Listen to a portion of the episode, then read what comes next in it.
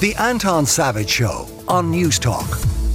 I'm joined by uh, Brenda Power, columnist with the Sunday Times and the Irish Daily Mail, and Larry Donnelly, University of Galway law lecturer and political columnist with the Journal.ie.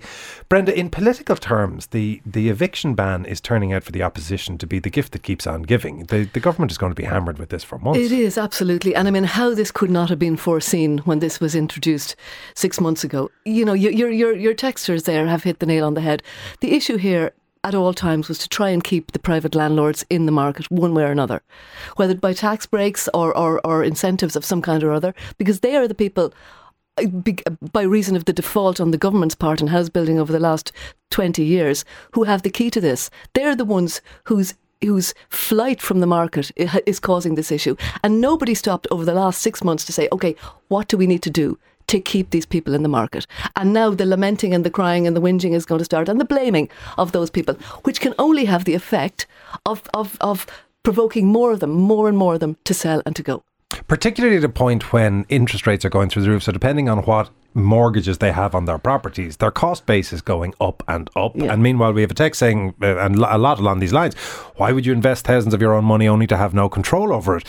It's your problem if there's something wrong with it, but you've no control over who rents your property, for how long, you can't get them out of it, if they destroy it or they refuse to pay the rent, and so on and so forth. So, not, not necessarily proselytizing on behalf of landlords, but if you're trying to coax people into the market to get them to make properties available, this doesn't seem to be the way to and do it. And then somebody mentioned the HAP there. And, you know, I mean, I think a lot of people aren't aware that if the tenant, who maybe pays 60 euro a week towards their HAP rent, defaults on that, maybe the balance might be 150 or whatever, um, the landlord gets nothing.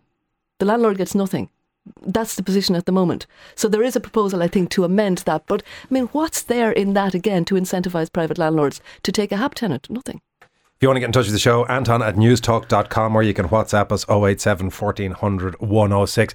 The other story that is significant in the papers, now possibly more across the other side of the Atlantic than here, but I think this is, it shows how the American um, political environment, how strange it has become that the fact that a president is facing indictment hasn't caused everybody to grind to a shuddering halt and just stare slack jawed at this. Larry, first of all, do you think that he is likely to get convicted if indicted? It's a really good question. I can't speculate. I can't give you a firm answer on that because we don't know the precise nature of the charge. There's been a lot of speculation, but the reality is it's going to involve the interplay between federal and state law. It's a theory that a lot of observers think is dubious, myself included. Uh, there is a statute of limitations issue. That is, this involves something happened in 2016. Here we are now in 2023. What's more, Trump's lawyers, I think, have a colorable argument that this is politically motivated. Again, one of the many systemic issues in the United States is we elect our prosecutors. And regardless of how low an opinion you have of Donald Trump, and I certainly have a low one, uh, the fact that we have an elected Democrat, you know, prosecuting who is raising money and earning support on the back of this, uh, I think should disturb anybody. Um, now, in terms of obtaining conviction, you know, I've given you some of the, the doubts. On the flip side, however, you have to remember where this is going to happen. It's going to happen in Manhattan, one of the most left-leaning areas in the United States. Uh, you know, it'll be fascinating fascinating to see how they impanel a jury. For instance, uh, that jury is unlike you're unlikely to find very many Donald Trump fans uh, on that jury. So is it possible? Sure, it is. But I expect that the, Donald Trump will employ his usual tactics in litigation, which is delay and obfuscate and push this thing well out. Uh, so you could be talking about a trial that doesn't even happen until after the 2024 election has taken place. Uh, so this is a, a while to play out. In terms of it being politically motivated, Brenda, surely if you are Donald Trump, this is a gift. This plays totally into the thing of there's the radical left coming to get me. I know. Honestly, you wonder if it's some kind of a counter bluff because apparently his his uh, poll lead over Ron DeSanctimonious, as he calls him, doubled in, in, immediately after the indictment was announced. And he has been flagging this with his supporters for weeks now. I'm going to be arrested on Tuesday, he was saying uh, about, uh, about, two weeks ago.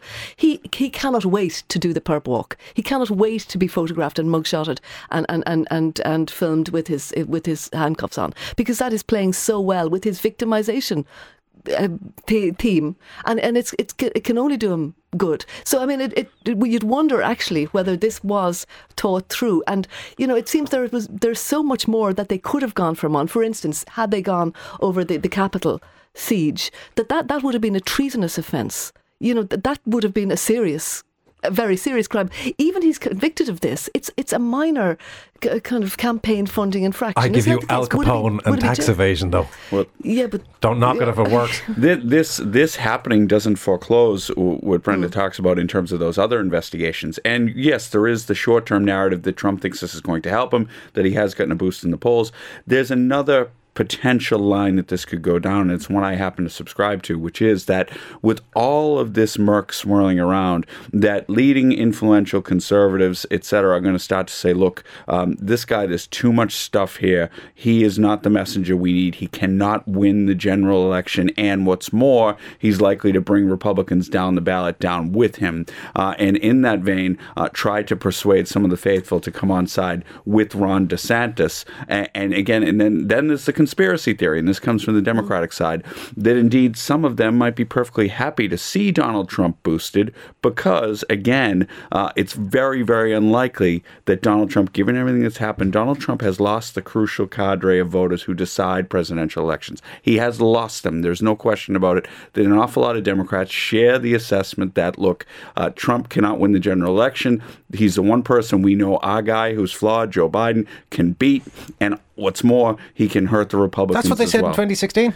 They did, but I think an awful lot. There's an awful lot of water under the bridge since 2016, and an awful lot of the amount. Let's look, let's look at what's happened since 2016. Trump pulled off an extraordinary win. He has lost every election since and lost dismally uh, in many respects. So, um, you know, I think that the the, the data is there to, that suggests that uh, Trump has lost the people he would need to win an election. And again, some Democrats might view him as the nominee being a gift. Can you explain, Brenda, what has happened in America, though? That we have a situation where a president who is twice. Um, not indicted. What's the phrase that I'm looking for? Um, Impeached. Impeached. Thank you. Who is twice impeached? Who uh, has been shown to have fomented a rebellion in the Capitol? Is the Republican is likely to be the Republican nominee for I know. I was just looking at that piece by Andrew Neil in the Mail today, saying they must be licking their lips in Moscow and Beijing because here you have a, a geriatric who is, you know, with the best will in the world, he does appear to be somewhat cognitively, um, you know, diminished, we'll say, and a deranged lunatic. And those are the two candidates for the, the greatest democracy in the world. And and it does seem there is something deeply flawed in in in, uh, in any democracy that that that can throw up that caliber of, of, of candidate for, for such an important job. A, a part of the problem seems to be the cost of running for president. I don't know if you follow Succession. Do you watch Succession? Oh yeah. Um, um, you know, then the minor character who is running for president, completely unhinged, clearly would be a benefit to him if it was actually true. But he's on 1%, and he reckons in order to hold his 1%, he needs to spend another 100 million. I mean, that is the kind of money you need to have at your disposal in order to, to challenge these guys. But how do you put? How do you whatever about who ends up getting elected um, in in either for the Republican primary or subsequently as president?